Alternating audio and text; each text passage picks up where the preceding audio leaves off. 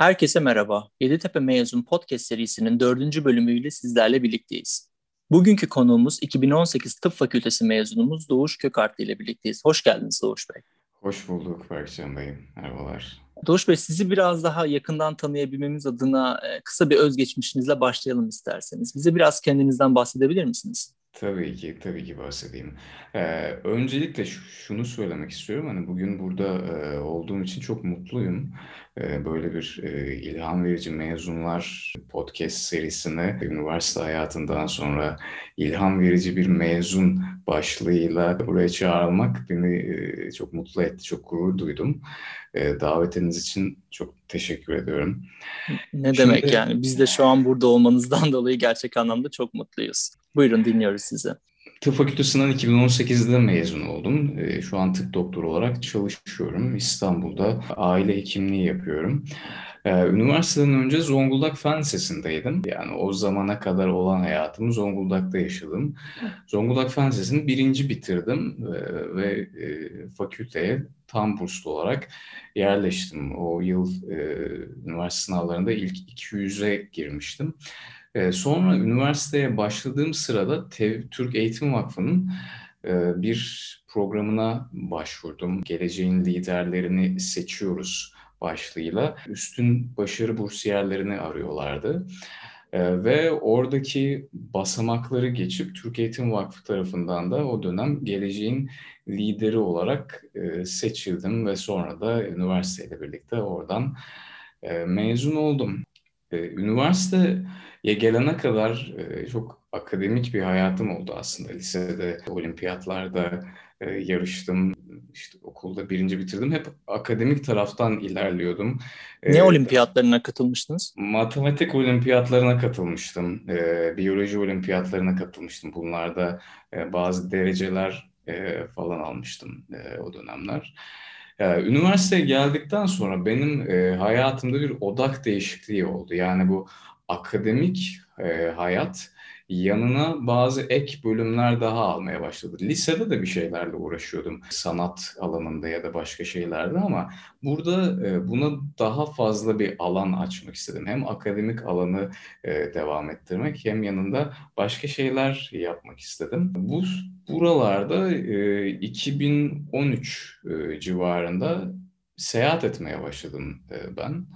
Ee, ve o dönem 2013-2020'ye kadar hatta bu pandemiye baş, pandemi başlayana kadar sırt çantasıyla 30, 38 ülkeye e, seyahat ettim. O dönem e, çok sık seyahat etmeye başladım ve seyahat benim için çok önemli bir deneyim alanı olmaya başladı. Üniversitede edebiyat kısmına biraz ağırlık verdim. Şiir yazmaya başladım yoğun olarak. Hatta üniversitede bizim dersimize giren bir akademisyen hocamız vardı. Onunla da çalıştım o oralarda bir şeyler.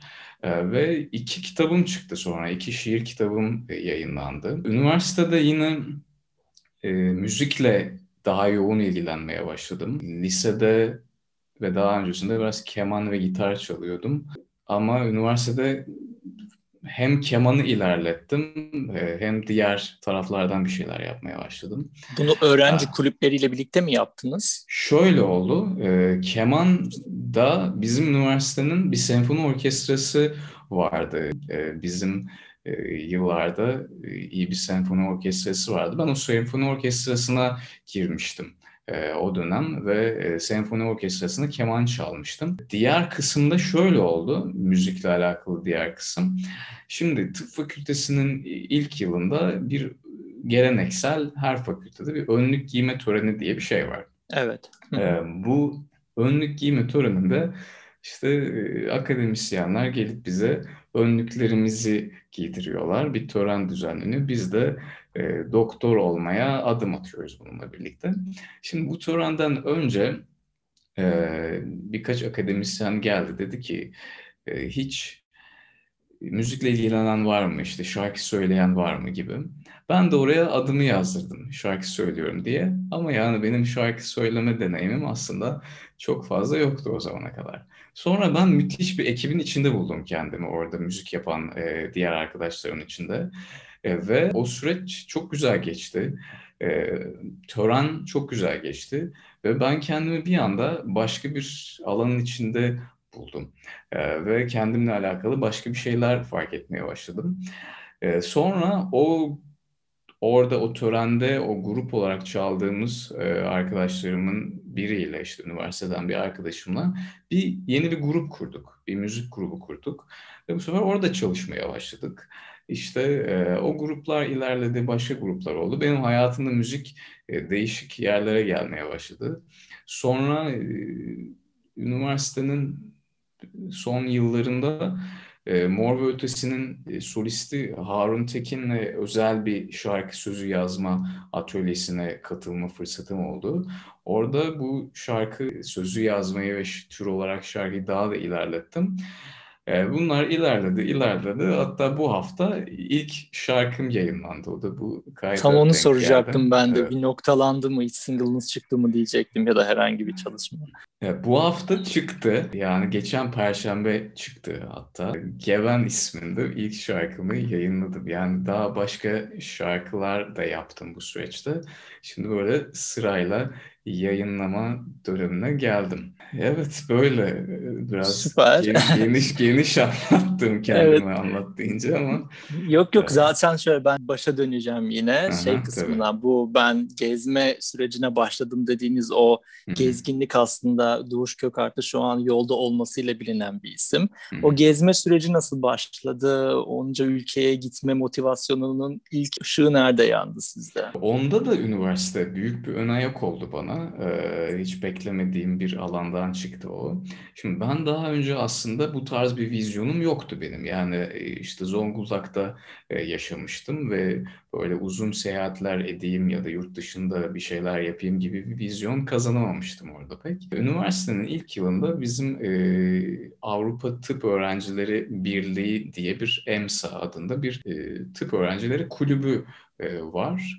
Oraya katılmıştım ben. Kulüp çalışmalarına katılmıştım. Orada çok güzel bir enerji, bir ortam vardı. Ve orası bir küçük çaplı bir değişim programı yapacağını söylemişti. Amsterdam'daki bir tıp fakültesiyle. Ben de çok heyecanlandım böyle bir şey olunca ama tabii hiç daha önce böyle bir şey deneyimlemedim. Hatta yani daha da derine varalım. Daha önce hiç uçağa bile binmemiştim ben yani. Hani bırakalım yurt dışına çıkmayı. O yüzden biraz heyecanlıydım ne olacağı hakkında. Ama başvurdum ve e, oldu. Giden ekipte yer aldım. Ve Amsterdam'a gittim. İşte bir hafta yaklaşık Amsterdam'da kaldık ve orada ben ilk defa yurt dışına çıktım ve bambaşka bir vizyon açıldı benim için. Yani farklı kültürden insanlar, farklı bir coğrafya ve tamamen farklı bir yaşam biçimi, Avrupa'da bir şehir hayatı. Dedim ki ya ben daha fazla şey keşfedebilirim aslında. Hani dünya çok büyük gidebilecek e, durumlar yaratabilirim. E, zaten hani bahsettiğim gibi bu seyahatlerin e, büyük bir kısmını öğrenciyken yaptım ve hani sırt çantasıyla daha böyle düşük bütçelerle işte öğrenci tarzında bir yolculuklardı bunlar.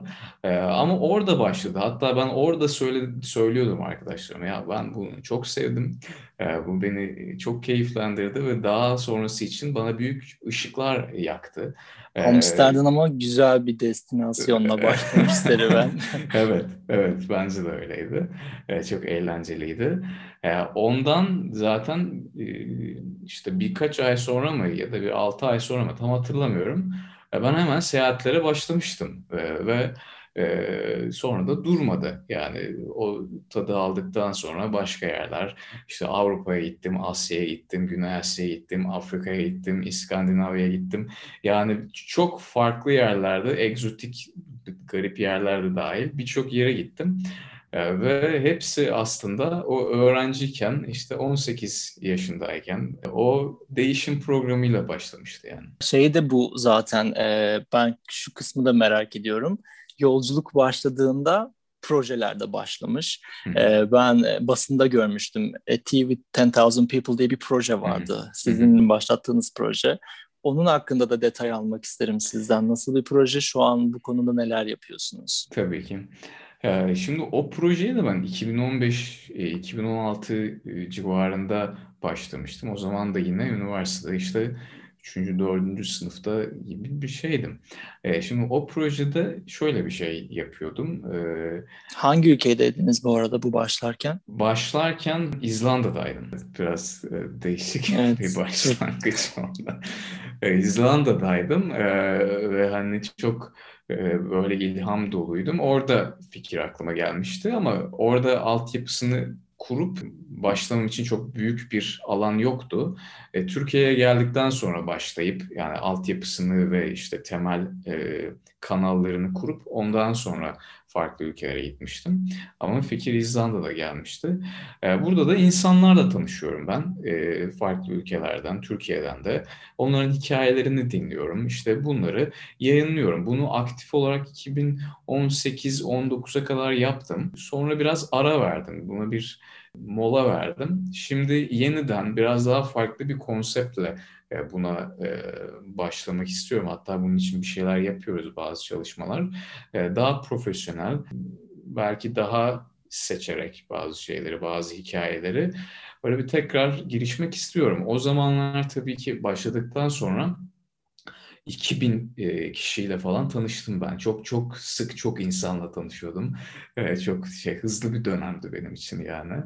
Ee, Bunları şey tanışıp herhangi bir yerde yazıyor musunuz o insanların hmm. hikayesini? Şöyle yani o zamanlar Facebook daha çok kullanılıyordu işte 2015-2016'lı zamanlarda. Facebook üzerinden ilerliyordu. Sonra biraz Instagram'a e, geçti daha sonra. Bir yerden sonra durduğum zaman tabii kesildi. Şu an e, Instagram hesabı ana e, hesap olarak bu projenin hesabı olarak duruyor ama aktif bir şey paylaşmıyorum bir süredir. Şimdi işte e, yeni bir profesyonel e, web sitesi ve e, web sitesinin içinde bazı yazılımlar olacak bu projenin daha rahat ilerlemesine yönelik. Çünkü sadece sosyal medyadan ilerleyince bazı karışıklıklar oluyordu.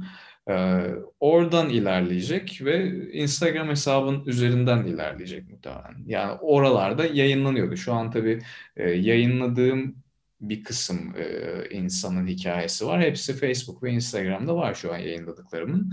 Ee, yayınlanacak olan, olup daha önce tanışıp beklediği, bekleyen hikayeler var. Bir de işte artık yeni hikayeler olacak. Bu e, sosyal medyada etki uyandıracak yeterlilikte bir takipçi kitleniz var aslında ya. 17 bin kişi yanlış hatırlamıyorsam. Nasıl gelişti bu takipçi kitlesi ve bununla alakalı yapmayı düşündüğünüz herhangi bir şey var mı? Bu takipçi kitlesi benim e, gezi zamanlarımda e, yani seyahat ederken daha fazla artmaya başladı. E, ben biraz böyle enteresan yolculuklar yapıyordum yani e, sert yolculuklar yapıyordum ve bu biraz ilgi uyandırıyordu. İşte çok küçük paralarla bütün Norveç'i e, dolaşmıştım. Oradan İzlanda'ya gitmiştim mesela. Sonra bütün yolu aşağıya doğru inip Fas'a gitmiştim. Böyle garip yolculuklar yapıyordum ben. O takipçi kitlesinin bir kısmı benim bu seyahat tarafından gelen insanlar oldu. O dönem biraz artmaya başladı. Ama asıl olarak bu e, 10 bin insanla çay projesine başladıktan sonra çok fazla röportaj yapıldı benimle.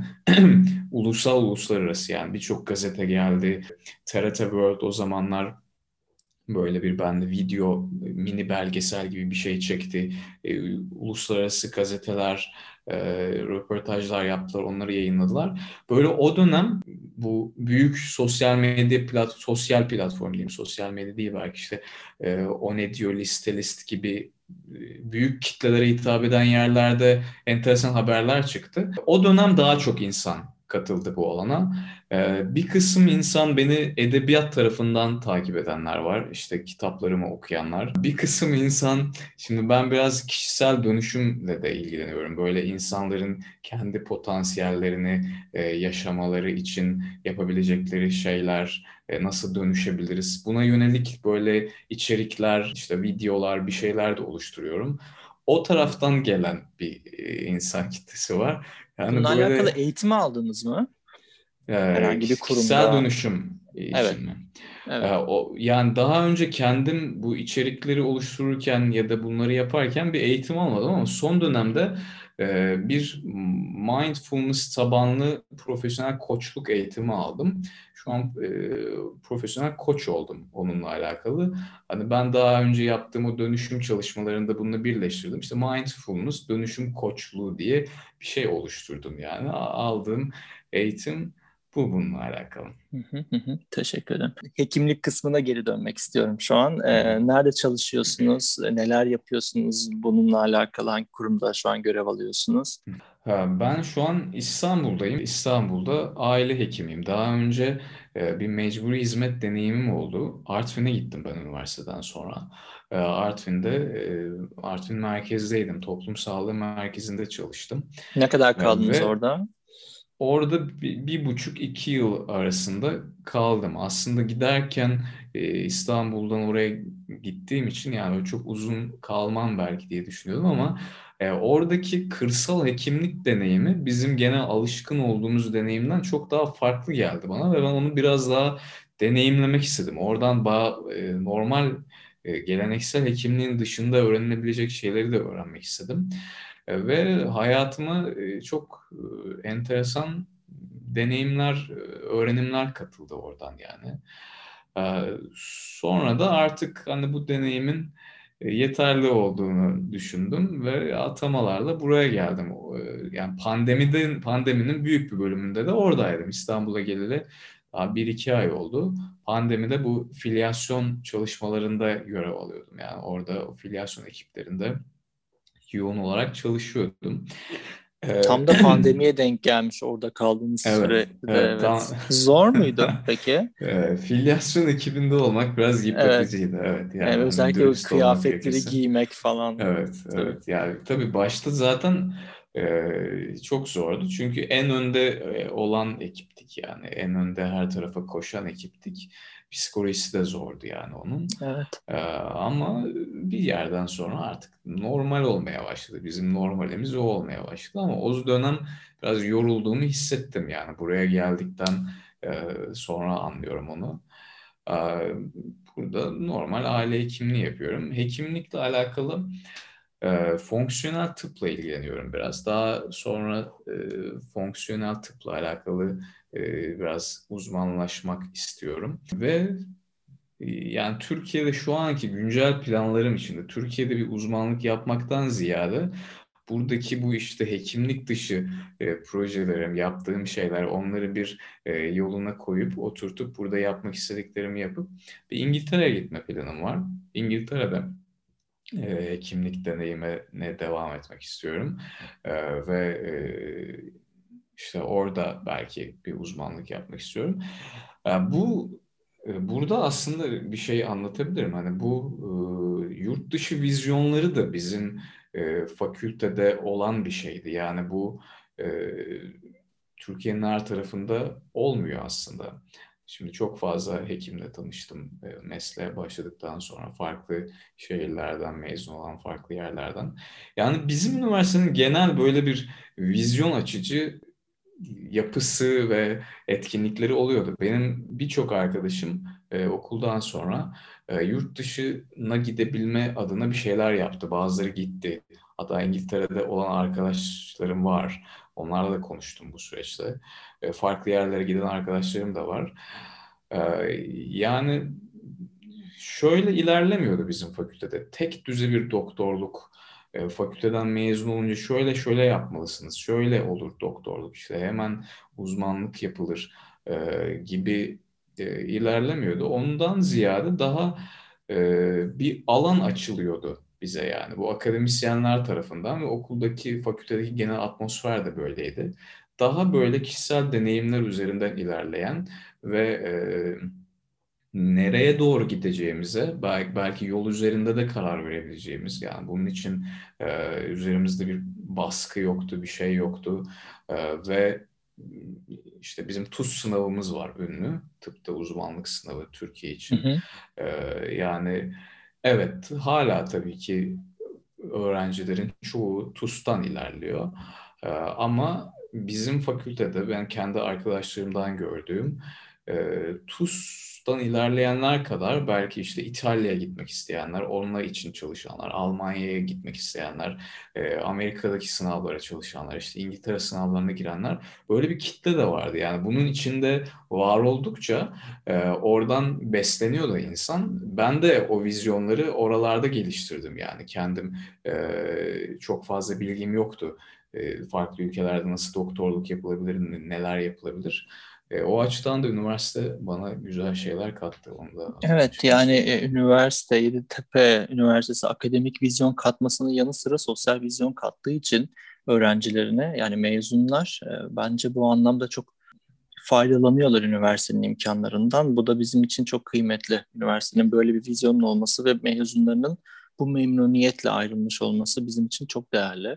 Peki e, üniversite zamanında e, sosyal olarak neler yaptınız? Yurtta mı kaldınız? Yani, üniversite sosyal olarak nasıl yaşadığınızı da merak ediyorum. Yani üniversitede e, farklı kulüplere katılmıştım. Şimdi ben de hatırlıyorum bunları konuştukça. Ben yurtta kaldım. E, şimdi burslu burslu olduğum için ben benim yurt hakkım vardı. Beş yıl ben bir, bir fiil yurtta kaldım yani. Son yıl e, artık biraz da bir başka bir şey mi dene, deneyimlesem diye evde kalmıştım. Dolayısıyla ben beş yıl kampüste yaşadım.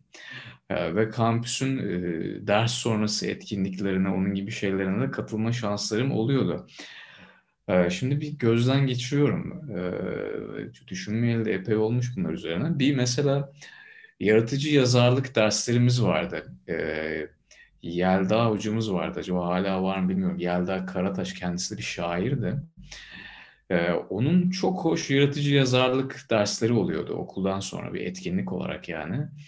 Ee, ve ben orada edebi anlamda kendimi çok geliştirmiştim. Yani e, bir kitap yazmıştım üniversitede. Sonra e, hem kendi birikimlerim hem orada çalıştığım şeyler benim daha sonra yazdığım kitaba çok etkili olmuştu. İşte fotoğrafçılık kulübüne katılmıştım, sinema kulübünde vardım, herhalde müzik kulübünde vardım.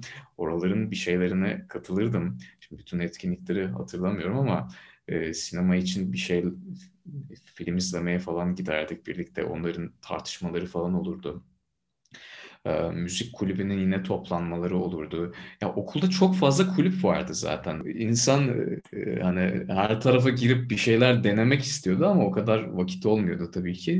Ama çok böyle ilgi çekici kulüpler vardı hatırlıyorum. E, birçoğuna katılmıştım ben de. Onun dışında tabii üniversitenin Çamlık alanı vardı şu an hatırladığım.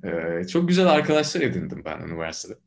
Yani e, fakülte dışından da çok arkadaş edinmiştim ve böyle üniversitede değişik insanlar oluyordu bizim. Yani kendine has, şahsına münhasır insanlar ve böyle çoğu insanla da görüşüyorum. Oradan görüştüğüm birçok arkadaşım var kendi fakültem haricinde. Kampüs ortamı onu sağlıyor bizim üniversitede. Yani kampüs ortamının Yeditepe'de olmuş olması farklı disiplinlerde okuyan insanları da bir araya getiriyordu. Orada tabii bambaşka bir network oluşuyor ve insanlar tanışıyor ve bu iletişim çok güzel bence de. Ee, hani bundan faydalanmış olmanız da bizim için çok kıymetli. Ya çok güzeldi. Bir de ben kampüsü seviyordum orada yaşarken de. İşte orman, güzel bir oksijenli hava. Şu an hala arıyorum onları bazen. Çok hoştu yani ve işte bir araya gelme alanları, birlikte yaptığımız şeyler. Hatta yani benim böyle bir e, futbol kültürüm de var öncesinden. Birlikte maç izleme kültürü vardı Yeditepe'de. Yani şu an tabii pandemi var da muhtemelen devam ediyordur. O bile çok keyifliydi yani. Birçok çok fazla insan bir araya gelip e, büyük salonlarda maçlar izlerdik ve çok eğlenirdik yani. Çok heyecanlı olurdu. Umarım yani şey pandemi bittikten sonra da bir araya gelebiliriz. Bu çay projesindeki hatta bir kişi de biz oluruz ve ofisimize uğrarsınız.